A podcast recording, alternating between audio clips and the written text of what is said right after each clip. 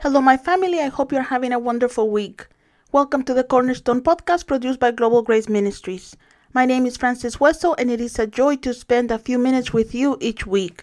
This is the second episode of the series Thriving in Adversities. Last week in the introduction of the series, we learned that there are basically four types of adversities we all face. In this life, we all encounter trials, attacks of the devil, processes of God, and temptations. Today we will discuss the various trials we face, and I will do my best to share with you how to biblically conquer them. There are two types of trials that assault our lives. The first one is allowed by God to test our faith. The best example that I have of this is the trial of Abraham, when God asked him to sacrifice his son Isaac. Go with me to Genesis twenty-two. We are going to read verses one and two. Sometime later, God tested Abraham. He said to him, "Abraham," "Here I am," he replied. Then God said, "Take your son, your only son, whom you love, Isaac, and go to the region of Moriah. Sacrifice him there as a burnt offering on a mountain I will show you." We know the story. God tested Abraham, asking him to sacrifice what he loved the most. As we know, God had no intentions of killing Isaac. What he wanted was to test Abraham's faith. Here we need to understand that God knew what Abraham was going to do. He knew Abraham trusted him enough to know that even if Isaac died, God was more than able to raise him back. Who needed to know exactly how far his faith and obedience were going to take him was Abraham. Can you imagine the agony of this father seeing his child going up the mountain with him, carrying the wood where he supposedly was going to die and also be burned? Obviously, we know that Abraham was obedient, and his obedience saved the life of his son and gave God a chance to use Isaac as a type of Jesus. It also showed Abraham that there was nothing in his heart more valuable than God, and he was rewarded for that. My family, in our Christian walk, our faith will be tested. Obviously, we will not be tested as Abraham, since Jesus already died on the cross. But we will face trials in different areas to reveal us the level of our faith. Some of us are tested in the area of finances to show us if we are dependent on God and willing to trust Him, or if we value our finances more than Him. Others' faith is tested in areas such as physical healing, faith for salvation of their loved ones, faith to obey their calling, and many other areas. These tests come in the form of trials, and usually we conquer them or we passed our test by being obedient and trusting God. When I left to go to Bible school, I disappointed my family by not graduating college and left the comforts of my home to embark on a very difficult adventure. I left behind my family, my culture, my financial security, and I had a very rough time believing God for all my expenses, but He was more than faithful. If you're going through difficulties because you dare to obey God, please do not give up. Stay in obedience. Do whatever He's asking you to do. Leave your country. Stay in that difficult situation. Say goodbye to that relationship, or give that financial gift that is so hard for you to give at this moment.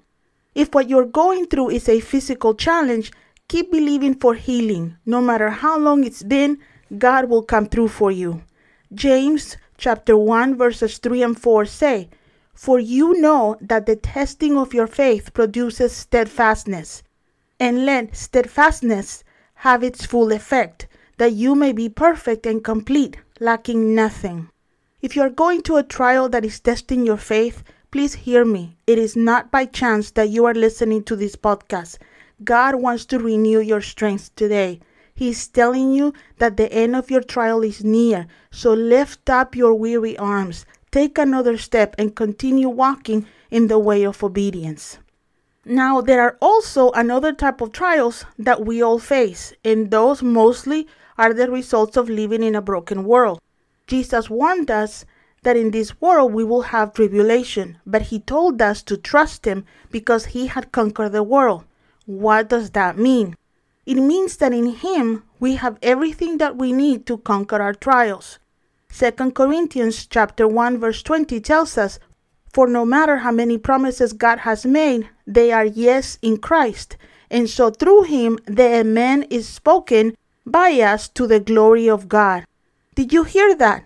Here the Word of God, the Bible, the infallible New Testament, tells us that every single promise God has made, if we are in Christ, they are for us yes and amen. We have a warranty in the amazing name of Jesus that every promise in the Bible belongs to us, which means that no matter what we face, we can use a promise of God against it. Are you anxious? John fourteen twenty-seven say, "Peace I leave you, my peace I give you. I do not give it to you as the world gives it. Do not let your hearts be troubled, and do not be afraid." If you're sad, you can grab a hold of Psalms twenty-eight seven that says, "The Lord is my strength and my shield.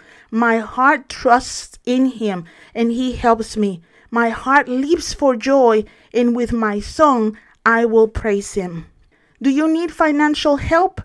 Philippians four nineteen says, "And my God will supply every need of yours according to his riches in glory in Christ Jesus." If you're lonely, you can tell the devil and you can remind God, Deuteronomy thirty-one eight, which says, "It is the Lord who goes before you. He will be with you. He will not leave you or forsake you. Do not fear or dismay." My brother, my sister, even if you feel lonely, you are never alone. The Lord is with you. Second Kings twenty verse five is a promise that everyone who's believing for healing can use. It says, "This is what the Lord, the God of your father David says, I have heard your prayer and I have seen your tears. I will heal you." In the name of Jesus, my brother, my sister, you can stand in faith against this trial. Believe that the Lord will heal you. Are you in mourning? Have you lost something or someone? Revelation twenty-one four says, "He will wipe every tear from their eyes. There will be no more death or mourning or crying or pain, for the older of things have passed away." I know that it is hard when we experience loss, but child of God, the Lord is with you. He one day will wipe every tear of our faces. My family, no matter what problem you are facing at this moment, there is a promise of God in the Bible in which you can stand in faith to receive the miracle of God you need. That is why the devil does not like it when Christians read their Bible, because he knows that a child of God who reads his Bible knows how to stand in faith for miracles. If you are facing a trial at this moment, find a promise of God that speaks about it and pray it through. Remind God of his word and tell the devil about it too. Put your trust in God and claim your promise for that situation that you are encountering. I remember the night my brother Walter called me crying from a hospital room in Reno. His three-year-old had just had a stroke and was dying. The doctors did not think he was going to make it through the night. My two other brothers drove the two and a half hours from Sacramento to Reno to be with him, but I had to stay behind to take my mother to see him in the morning. That was one of the longest and most difficult nights my family has ever experienced. I threw myself on the floor and started crying out to the Lord and grabbing a hold of his promises. From the depth of my spirit, I prayed promises of God, reminding the devil that he had no right to touch God's people. By the time my mother and I got to see Ivan, my nephew, in the morning, he had survived the night, but was not able to even swallow. That night began the longest trial that my family has ever had. But little by little, my nephew surprised the doctors, and little by little, the promises of God have come to pass in my nephew's life. We are still standing on some of the promises of God for complete healing, but for the glory of God, my nephew now is a happy young man who is about to start high school. My family, many people do not see the salvation of God during the trials because they either do not know the Bible or they give up on the promises of God too soon. If you're standing on faith for God to come through, if you're waiting for your salvation, please hang in there. No trial is bigger than your God. There is nothing impossible for Him. Christians are not defenseless against the schemes of the devil. We are not alone. God is our strong tower. He is our fortress. Cry out to the Lord that you serve, and He will answer you. Before I close this episode, I feel the need to remind you that some of you may be going through struggles that are not trials, but attacks of the enemy. In a trial, the best strategy to win is to stand on the promises of God. To conquer an attack of the devil, we need to fight. How do we know the difference between a trial and an attack? That is an excellent question, and I will give you the answer on our next episode of this series. For now, let me leave you with this. God never tests us with sickness or destruction. The Bible tells us that every perfect gift comes from Him. He only allows us to go through trials. He does not send the trials to us. And as I said, trials are part of living in a broken world. But even in a broken world, God's promises are evident in our lives. The example that comes to mind about this is the fact that my family and I lived in war while I was growing up. God allowed us to be in the midst of much pain.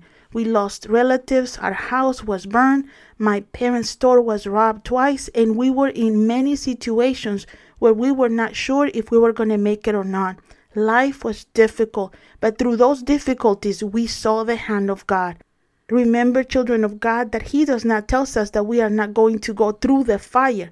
What He promised us is that we will go through it. For us to live without adversities, God will have to stop men from sinning, and He will not do that, at least not yet.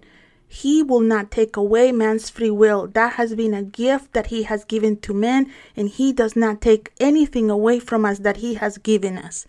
If you're going through a difficult situation, find a promise of God in the Bible that can take you out of it. Pray that promise and stand on the Word of God. You will see how putting the promises of God to work is the best way to conquer our trials. I had a great time sharing this subject with you today. Thank you for investing these minutes with me. If you would like to share your prayer request with my team and I, please write us at info at globalgraceministries.com. Info at globalgraceministries.com. We love to pray for you. God bless you.